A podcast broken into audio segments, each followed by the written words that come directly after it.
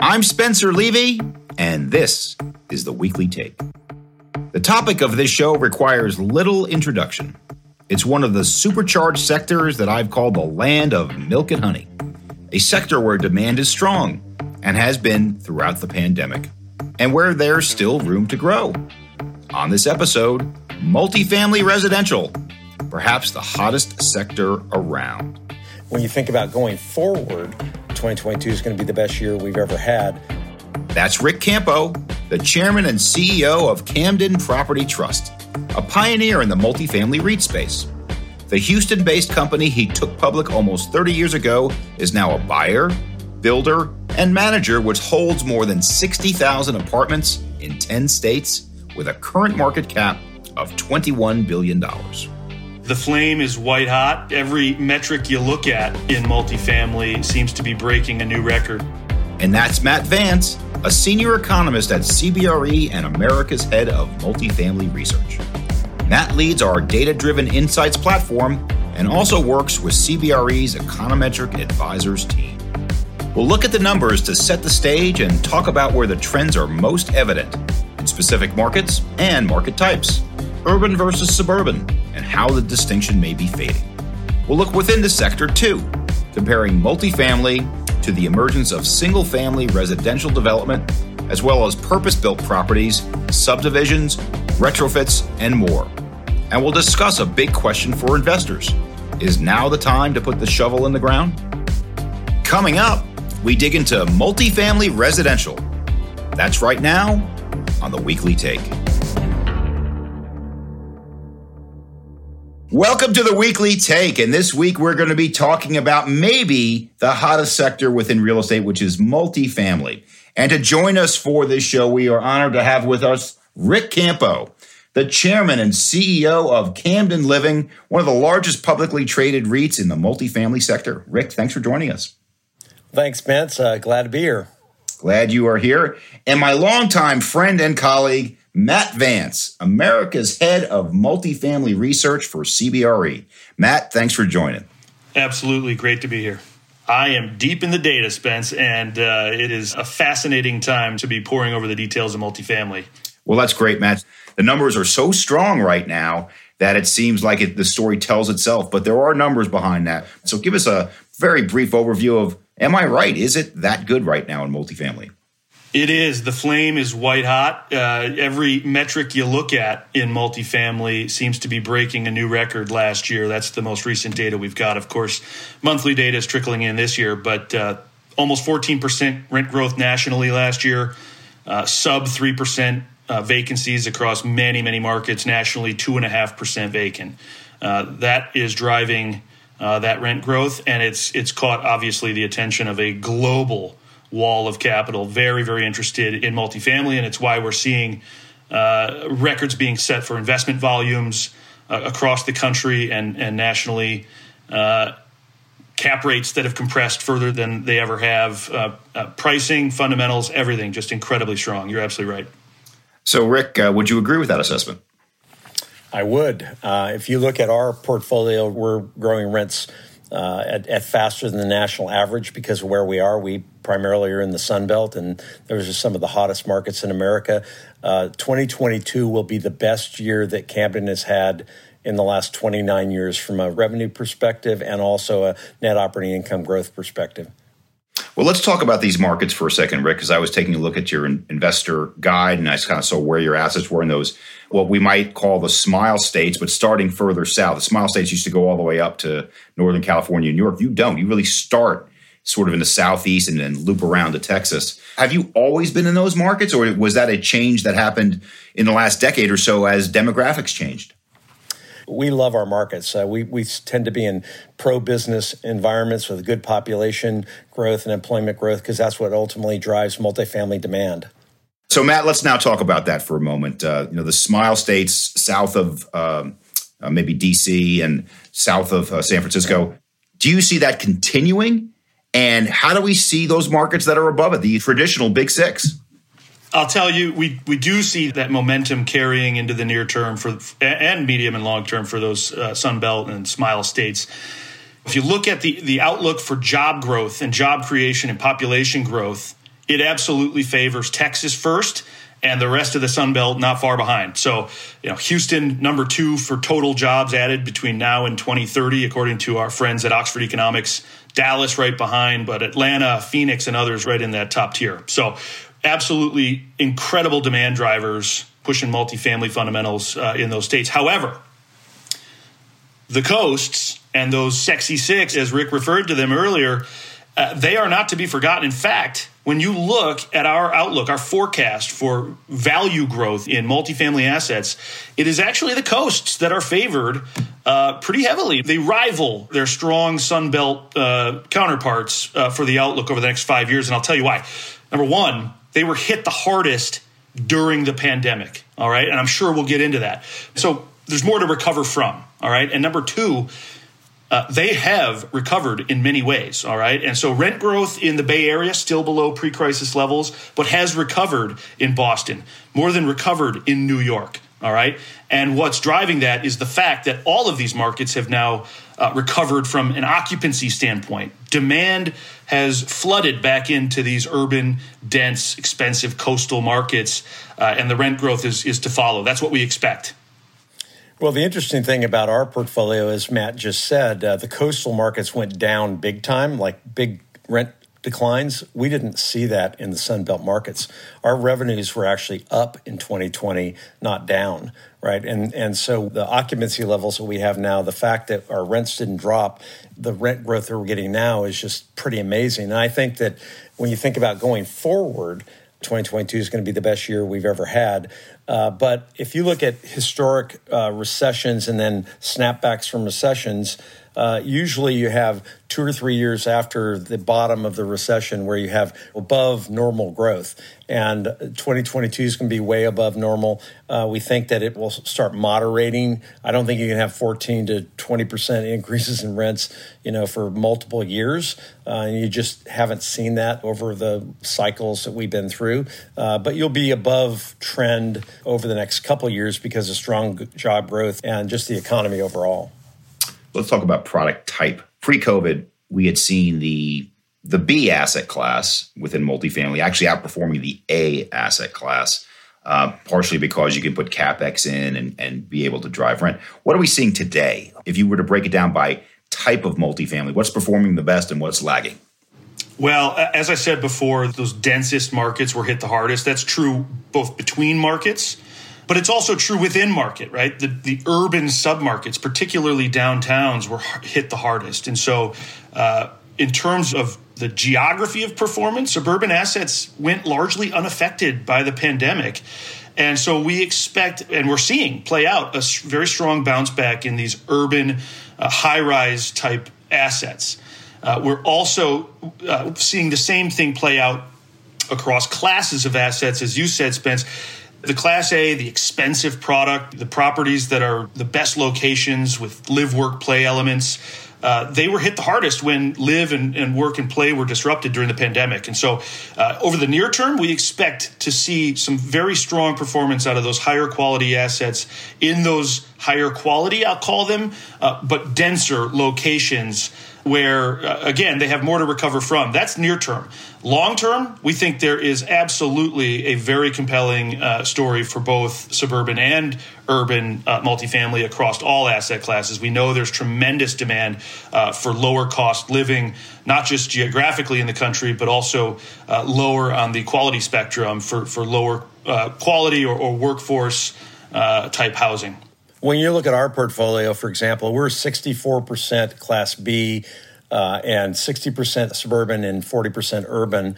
And then that would be 36% if you uh, on high end urban properties. And so right now, because of where we're located, both are just on fire. I mean, we, we didn't see the same kind of uh, urban weakness during the pandemic. And as a matter of fact, there's an interesting property that we were leasing up in downtown Houston, a 22 story uh, tower in downtown Houston, even though during the pandemic, uh, Houston had maybe 10% to 20% of the people going to the office once they restarted. We leased up a 22 story building at, at a very fast rate. So people were actually moving into the urban core in the Sunbelt cities when they were leaving the urban core in New York and San Francisco. That's interesting. Somebody just asked me, right, is the return to office going to drive demand for downtown and urban multifamily? And I had to tell him it's the other way around. The demand for these urban locations is exceptional today, and it's that very fact that the office occupiers are going to rely on as they start to think about calling their people back to the office. Well, you know, I'm not going to be contrarian just to be contrarian here, but I'm going to just state when I analyze real estate, I always look at all the asset classes together because I you see tea leaves in them that will impact yours. And the statistic that I always use is office using job growth is the most important statistic in real estate because it has a multiplier effect. And one of those multiplier effects is on multifamily demand. So, a back of the napkin way of looking at it is for every six office using jobs, you have demand for one more multifamily unit. and then you have demand for two more retail jobs, eight more hotel nights, things like that. So, Ric, is that still true, or you think that that has been disproven by what you're seeing today in uh, urban markets? I'm not sure it's true, and I think it'll play out over time. And let me give you a reason why I think that's the case. Because you know, the, the five day a week uh, office job is dead. I don't think it'll ever come back and just based on my own uh, experience at Camden, we're, we're working on Flex Tuesday, Wednesday, Thursday, and I bet half the people that are supposed to come in Tuesday, Wednesday, Thursday don't come in. Uh, the other day, my computer broke, and I called the guy, my tech guy, who always fixes it for me in Houston, and he calls me back and he said, I, I told him to come down, and he calls me back and said, I moved to North Carolina like a month ago but I can fix your computer. And he went online and, and got in, into my system and fixed it. And so I think the work from home, the fact that people can telecommute and uh, do these Zoom calls and things like that is going to really affect where people are. Now, you, when you get down to it, people always need a home, they need a place to live, but they don't necessarily need to be in an office today. Let's let's be a little bit more specific on the where. Okay, we've now talked about urban versus suburban. We've talked about the smile states starting in the South. But I see a, a, major trend in office once again as it relates to what we would call CBD office, with which what our client at Highwoods Properties calls BBD office, Better Business District office. And I think that's because multifamily is now in these BBDs. It's in these places that our live, work, play. Matt, do you agree with that? I do. Yeah, we're seeing it uh, from our office leasing folks uh, and, and, where the activity is. It, it is very much downtown, but it's also very much in the BBDs, those dense uh, live work play or denser live work play uh, environments surrounding the city as well. Yeah. If you think about it, uh, the development that we've done over the years, uh, when we think about a site for multifamily, whether it be suburban or urban, and not necessarily CBD urban, but but BB or urban, right? Uh, we look for where's the job growth? Where where are people working? Uh, where's the live you know work play scenario work out? And so I think that generally speaking. Uh, you're not going to see a massive shift in those markets. Uh, and the other challenge you have is right now we're 97% occupied in all this product, right? So if including urban, so you have to build a lot in in the suburban areas if you really think you're, that you're going to have to, that people are going to move there because there's no place to go and they're full. Well, in, in, in terms of building a lot, it, brings up uh, my next question about mixed use. This particular show is not about retail, but we've had several retail shows uh, on the weekly take. And so, what we're seeing in a lot of these open air retail sites is people putting multifamily on outpads uh, to create that sort of virtual live, work, play environment. Uh, Matt, is that is that happening, and, and is that the future of multifamily in suburban environments? Well, we know that retail, especially walkable retail, is absolutely an amenity from the perspective of the renter.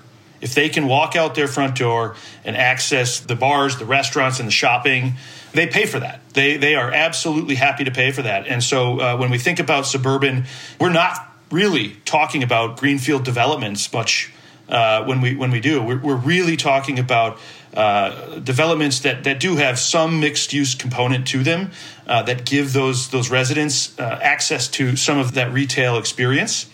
And we're seeing that trend develop more and more. And when we look at where developers are putting their capital and putting their, their shovels in the ground, there's always been a disproportionate number of, of units being built and developed in suburban America it's also true that there's been a growing concentration of urban development, particularly downtown, but it's still just a quarter of all units being delivered each year. There, there's a tremendous uh, number of units being built in the suburbs, and a growing number of them are identifying, yeah, the non asset specific amenities that, that residents are looking for. So, Rick, as you know, uh, building vertical multifamily in suburban areas uh, isn't easy. Um, there's a, a, probably, well, it's not easy anywhere, but particularly many of these suburban areas that have uh, zoning rules that don't allow you to go vertical. Uh, but at the same time, many of them have uh, open air retail that's underperforming. Um, so, my question for you is Are you looking to buy maybe some of these? uh, open air retail as a covered land play in order to build multifamily? Are you building on the out pads? Uh, and then a related question is there other uses for these like single family rental? Well, I think the answer is absolutely, uh, because people are densifying even the suburban areas with these retail areas. We've developed about $5 billion worth of multifamily and bought about $3 billion in the last seven or eight years. And we definitely look for the work live, play. When we're looking at sites, either for buy or or build, we're looking for where's the retail, is it walkable, what's the transportation situation, where do the people work, and how that all interplays with with the the whole concept of uh, location, location, location. And it doesn't necessarily mean in CBDs; it means in the nodes where all those activities are because people do want to be able to live, work, and play in the same place and that or within close proximity. They definitely don't want to drive. Hearing you describe that, Ric, it, it reminds me that we at CBRE we, we, really started to rethink this the, the even I, the idea of urban versus suburban. It's such a continuum of very very urban to very very suburban and uh, it's hard to distinguish where urban stops and suburban begins nowadays. As part of that, there's a new competitor, or I would say a newish competitor to multifamily, which is single family rental, uh, and built to be single family rental, full communities. Uh, do you see that as a competitor to you, Ric, or as a complement? Uh, I don't see it as a competitor at all uh, because if you look at the single family rental market, it's about the same size as the multifamily rental market. It's 22 million uh, single family homes rented in America today. Uh, the difference is that multifamily is more institutionalized with companies like Camden. Somewhere between 15 and 20 percent of all multifamily is owned by public companies and other institutions. Yet in single family, it's only about 2 percent. So uh, when you think about single family rental. Uh, it's a different demographic that rents a single family home, 50 square feet. It's more urban than a single family. And the single family properties are more like 1,800 feet, 2,000 feet. So it's a, I think it's a really interesting business. And as a matter of fact, we have two uh, single family rental developments that we're starting in, in 2022 that are purpose built, 188 units and one in Houston on 15 acres. Uh, we think it's a great complement to our business, uh, and we don't think it's a competitive uh, set at all. I find that very interesting, Ric, because I, uh, well, since you've been in the REIT business for 29 years, uh, you know that many of the REITs are trying to be as pure play, quote unquote, as possible. Uh, and you're now expanding your definition of, of pure play to be housing, rental housing. Is that a fair way to put it? Absolutely. We have tested other types. For example, we've been in the student housing business, we've been in the age restricted business, and those two those are definitely driven by different things and the residents are, are, very different than the market rate multifamily but single family is a different animal it, it, it's very similar to multifamily the biggest issue that i've had with it over the years is that uh, i didn't want to own uh, disparate properties all over the place. But the idea of, of purpose built uh, subdivisions that are 100% rental that we own, that we can run the way we run a multifamily bu- uh, building uh, makes a lot of sense. Matt, let's talk about cap rates for just a moment. Uh, multifamily cap rates for the best product out there are squarely in the threes, and it, and yes, a few have traded with a two handle on it. Um, is that sustainable? Uh, in in the environment that we're in today? A lot of people talk about inflation uh, or other risk factors, um, or is this a secular change of how multifamily will be priced? You know, we just uh, underwent uh, our quarterly underwriting survey of uh, prime multifamily assets across uh, most major U.S. cities, and we found exactly that. Uh, Texas leads consistently with the lowest going in underwritten cap rates, uh, somewhere between a 275 and a 3. Uh, most markets, as you said, squarely in the threes, only a couple still at a 4 to 4 and a quarter. Um, it is sustainable with a few caveats. And the one I would make first is that uh, these incredibly tight cap rates they tell us a lot about investor appetite and, and investor demand, but they also tell us something about uh, the underwritten rent growth assumptions that are going into this. And I say that because if you take a 3% cap rate today, all right, and it's a 98% occupied building or even higher, and, and you go to your software that, that helps you manage this property, it's going to tell you to expect 15% rent growth over the next 12 months. And if you bake in, okay, that 15% growth in NOI, if your occupancy remains stable and, and operating expenses remain stable, which is maybe a little bit of an assumption with the inflation going on, but um, what that implies is that a year from now, your cap rate looks more like a three and a half when you've gotten that big jump in NOI. And so, in some ways, these buyers are able uh, to go in aggressively on cap rates uh, with the assumption that they're going to be able to push rents. Now, that, uh, I think, as Ric said earlier, and I would agree with, that party isn't over, but the momentum is going to decelerate slightly. We expect closer to 7% rent growth uh, this year nationally.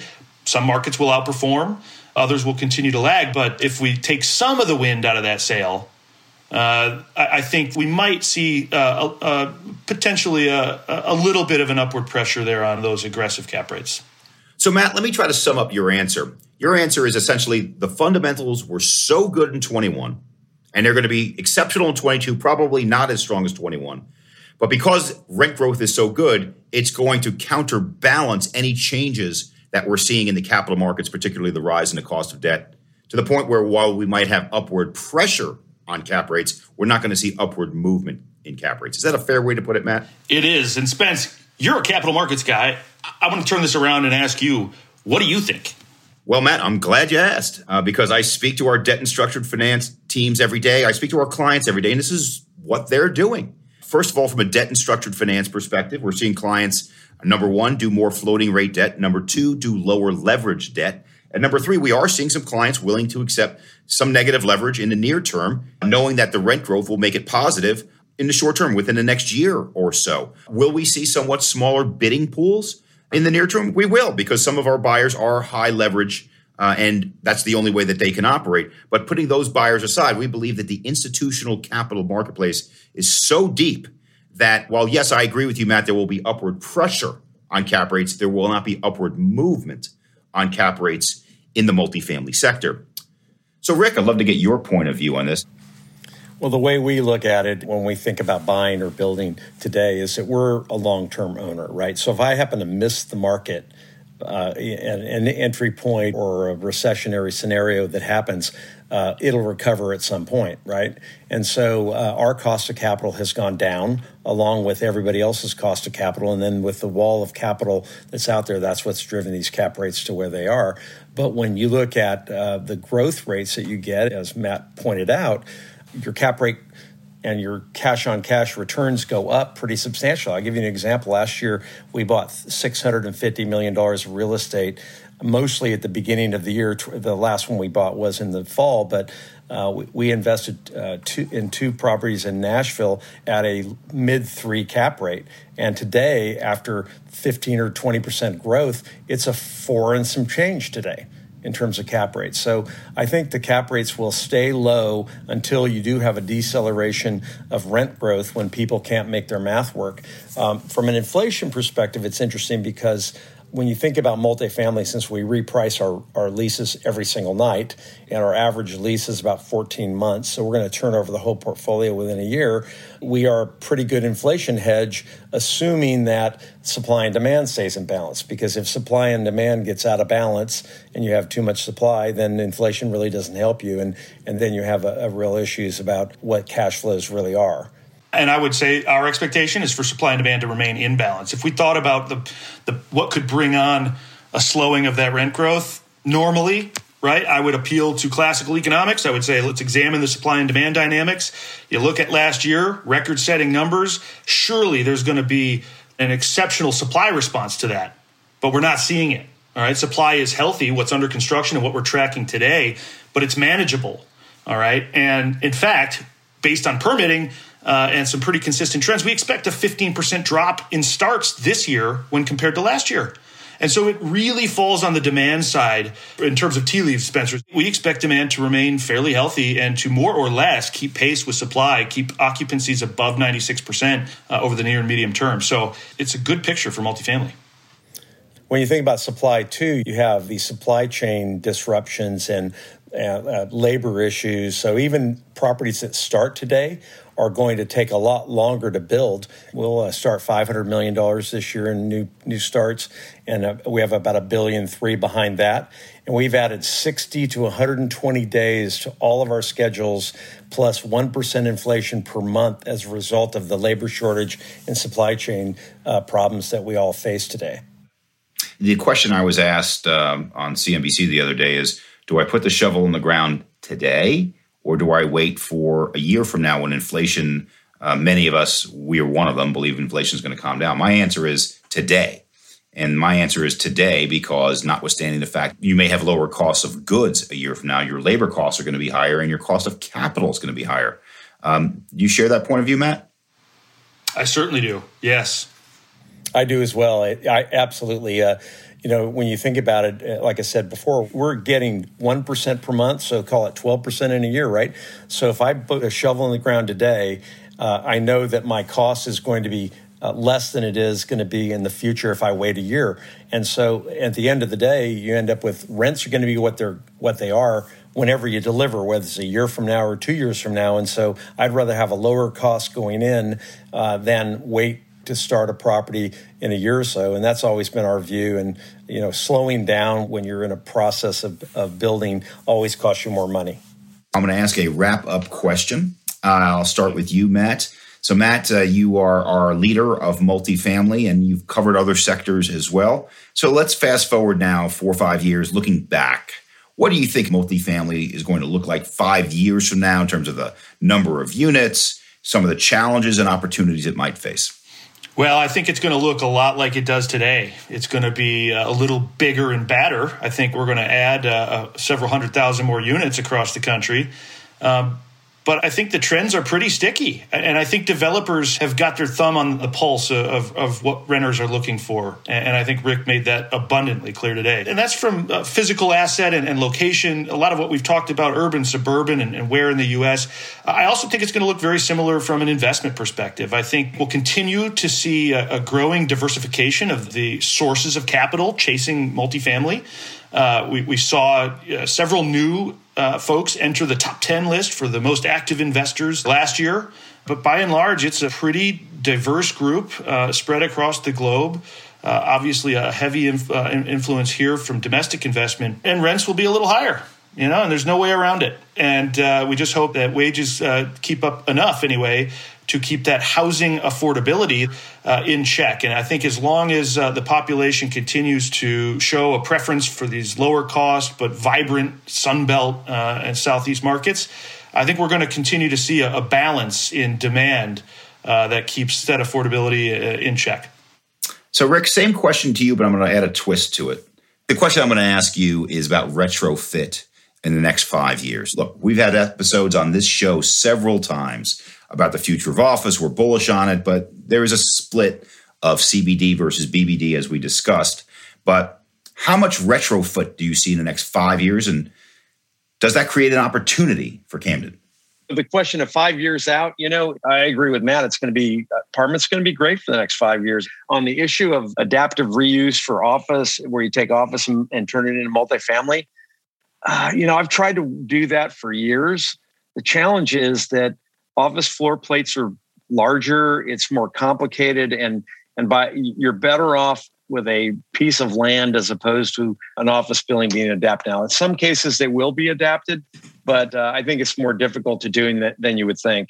Uh, and i've challenged my teams to look at it and try to figure it out but every time we have looked at a building it's just easier to uh, and and more cost effective because uh, you you have all these sort of constraints that an office building has, and that constraint tends to be costly, and then you end up with floor plates that don't look good or units that are kind of wacky and that kind of thing. So I would love to see it, but uh, but I'm not sure it's going to happen. What about hotels? Uh, there was some talk when hotel rooms were shutting down in New York and elsewhere that that might re- represent an opportunity. Yeah, hotel hotels are are better are, are a better uh, deal. And as a matter of fact, we we uh, rehabbed a hotel in D.C. two blocks from the uh, White House, and it's a wonderful property.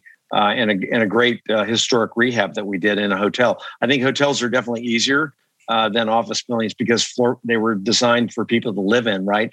As opposed to an office building that has big, wide floor plates and no balconies and uh, just more difficult to adapt to a residential unit. Great. So, uh, on behalf of the Weekly Take, we had a great conversation today about uh, multifamily with Ric Campo, chairman and CEO of Camden, one of the largest publicly traded REITs in the multifamily space. Rick, terrific job, and thank you for joining the show. Thanks, Vince. And then we had Matt Vance, my friend, colleague, and America's head of multifamily research. Thanks for joining the show. Thank you. For more on the multifamily sector and on our show, please visit our website, cbre.com slash the weekly take. Also, please remember to share the show and share your feedback with us. And don't forget to subscribe, rate, and review us wherever you listen. We'll be back next week with a special conversation we recorded at the recent CBRE Institute conference in Arizona. I sat down with futurist Erica Orange, who shared her unique view on the future of work and real estate, and her simple mission to help make people smarter about what they do, an outlook and insights you won't want to miss. We look forward to you joining us for that next week. And of course, we thank you for joining us now. I'm Spencer Levy be smart, be safe, be well.